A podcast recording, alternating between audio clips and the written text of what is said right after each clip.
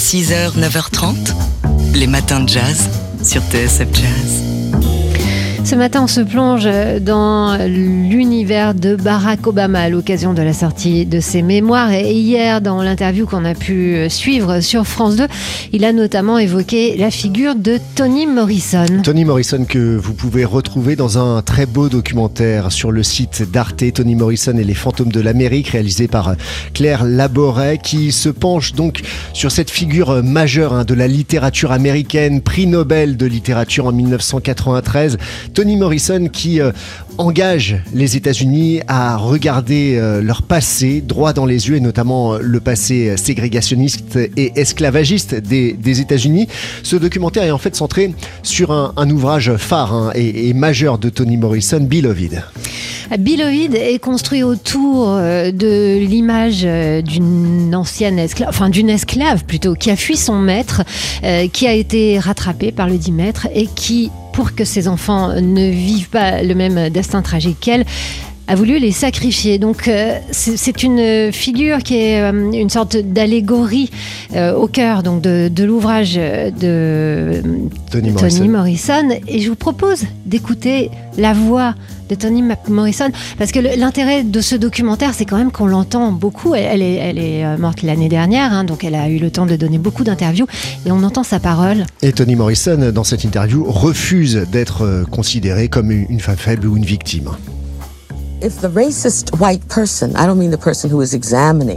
Si le raciste blanc, je ne parle pas de celui qui examine sa conscience, ne comprend pas qu'il appartient lui aussi à une race it's also constructed, qui est aussi construite, fabriquée made, and it also has some kind of et qui remplit également une certaine fonction. Si j'enlève le racisme, j'enlève sa race. Il est sur les nerfs, il est seul avec is sa petite personne, alors quoi What Vous êtes are quoi sans without racisme racism? Vous valez quoi Vous êtes toujours aussi fort, toujours aussi malin still strong, you're still smart, you still like yourself. I mean, these vous are vous the aimez questions. toujours It's Voilà les vraies questions. Ça vient en partie de ça. Yes, Oui, the les pauvres, les pauvres noirs qui ont tant souffert. Je ne suis pas I'm not a une victim. victime. Je I refuse d'être une victime. Voilà, Toni Morrison, donc euh, Toni Morrison, Les fantômes de l'Amérique, c'est le titre de ce documentaire à voir sur le site d'Arte, documentaire réalisé par Claire Laboret.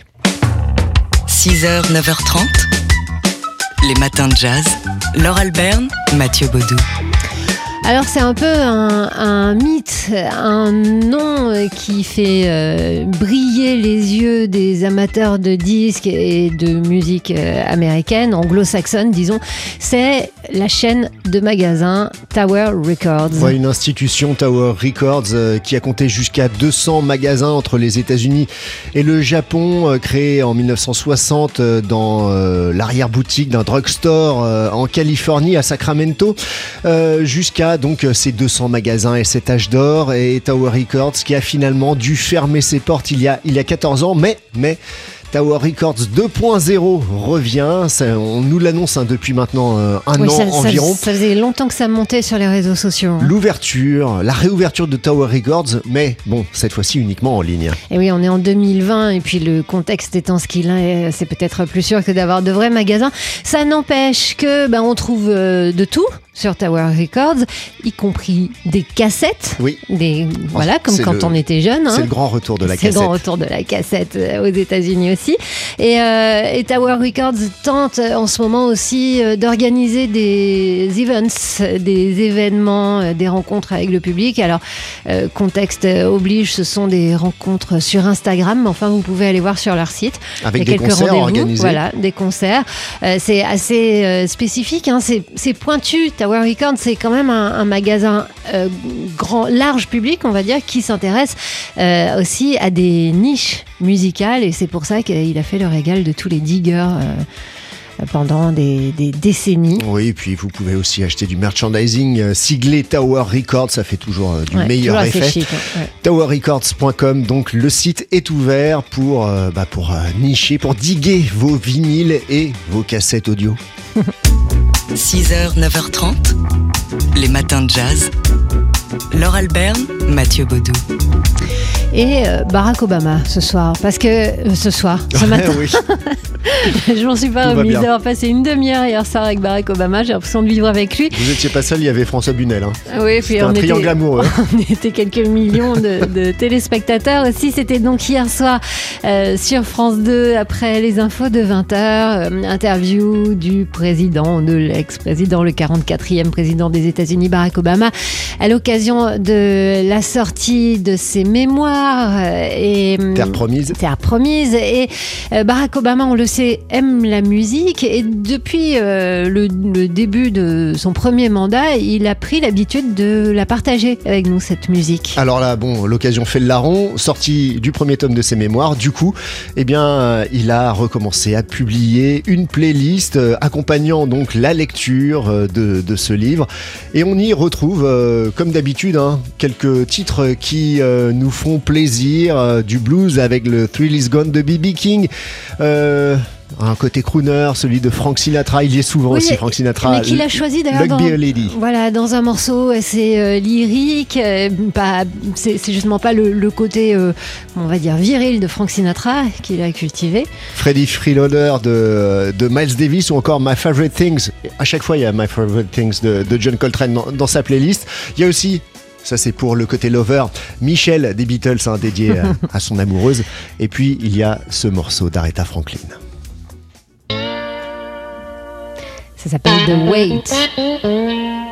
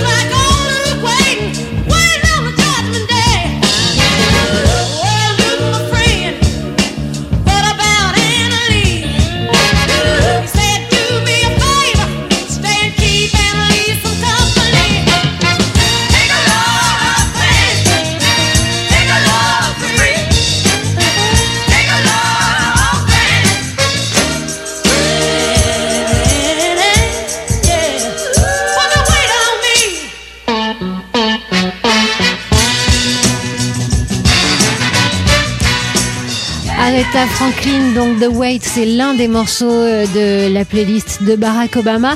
Euh, Il y avait un, lien, euh, un, lien de- de- d'admiration euh, entre euh, réciproque entre Barack Obama et Aretha Franklin. Je vous renvoie vers un article de Rolling Stone qui explore ce lien et qui euh, revient en musique hein, sur certains morceaux emblématiques et euh, notamment euh, cette fois où en 2015 Aretha Franklin dans son long manteau euh, de fourrure s'est installée au piano et a chanté A Natural Woman devant Barack Obama qui a fondu en larmes. C'est sur Instagram hein, que vous allez trouver la playlist complète de Barack Obama. 6h, 9h30. Les matins de jazz. Laure Alberne, Mathieu Baudou. Alors ce matin, on passe euh, ces matins de jazz en compagnie de Barack Obama. Hier, pendant une demi-heure, il a répondu aux questions du journaliste littéraire François Bunel. C'était sur France 2 après les infos de 20h. Ouais, à l'occasion de la sortie donc euh, du premier tome des mémoires de Barack Obama, Terre promise, paru aux éditions Fayard, événement euh, d'édition s'il en est. Barack Obama qui a notamment abordé dans cette interview la question de la race aux États-Unis et des, euh, des, des- des clivages hein, qui, qui persistent dans son pays.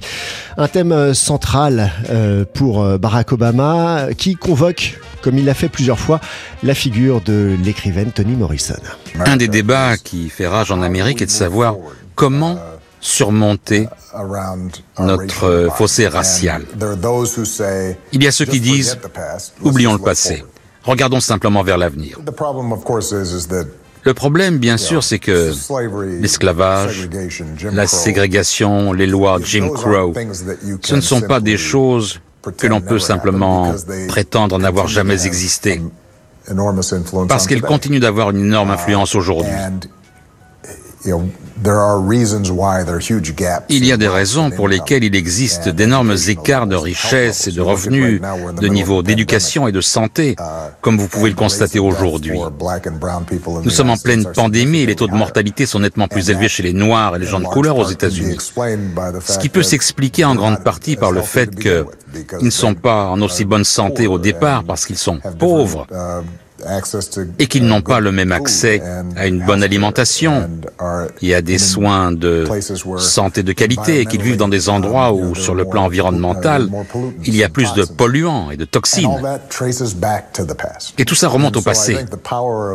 Je pense que le pouvoir d'un écrivain comme Toni Morrison est de fouiller ce passé pour nous permettre de le regarder d'une manière honnête, qui nous libère, qui nous permet d'aller de l'avant, parce que nous en aurons tenu compte. Nous avons assumé ce passé. Et je pense que, tout comme l'Allemagne ne pouvait réussir sans regarder de près ce qui s'était passé pendant l'ère nazie et qu'elle l'assume, tout comme l'Afrique du Sud a dû passer par un processus de réconciliation et de vérité. Les États-Unis d'Amérique doivent encore travailler davantage sur ces questions. Barack Obama, c'était hier donc sur France 2. Vous pouvez revoir l'interview dans son intégralité sur le site de France Télévisions. 6h, 9h30, les matins de jazz. Laure Alberne, Mathieu Baudou. Alors hier soir, on a regardé l'interview de Barack Obama sur France 2 euh, face à François Bunel, au journaliste François Bunel. Et à un moment, il y a eu en incrustation un livre, un livre euh, important de cette rentrée littéraire, important pour Barack Obama, mais pas seulement. Il s'intitule Nickel Boys et il est signé de l'auteur africain-américain Colson Whitehead. Colson Whitehead, qui est euh, une figure phare hein, de la littérature américaine contemporaine, qui a été euh, couronné pas- à deux reprises par le prestigieux prix Pulitzer. C'était en 2017 pour Underground Railroad, et puis euh, cette année pour euh, ce Nickel Boys. Ils sont qu'une poignée à avoir eu euh, seulement euh, deux prix Pulitzer, euh, notamment William Faulkner, hein, qui, en a eu deux aussi. Alors, Nickel Boys, c'est une histoire euh, terrible, hein, celle d'un jeune garçon noir qui grandit dans la Floride ségrégationniste, très tôt éveillé à la conscience antiraciste euh, grâce à un disque qu'il reçoit en cadeau d'anniversaire, un enregistrement de Martin Luther King.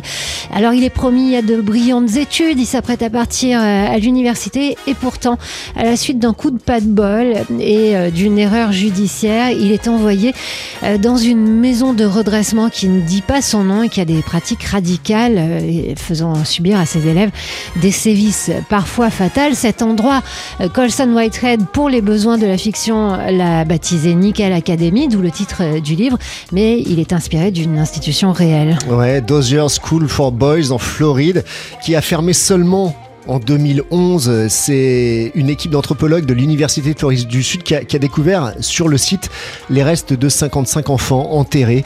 Euh, pourtant, le cimetière de l'établissement ne, contenait que 31 croix, anonymes, elle aussi vaguement attribuées à un incendie en 1914 ou à une épidémie de grippe.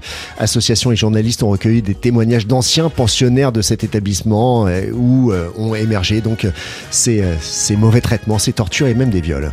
Voilà, c'est donc par l'aspect le plus intime et le plus humains que Colson Whitehead aborde ce sujet. Terrible, hein âme sensible s'abstenir. Ouais, un livre, un fort, un livre dur, ce, ce Nickel Boys, mais un livre à lire, signé donc Colson Whitehead, est paru aux éditions Albin Michel. Les matins de jazz.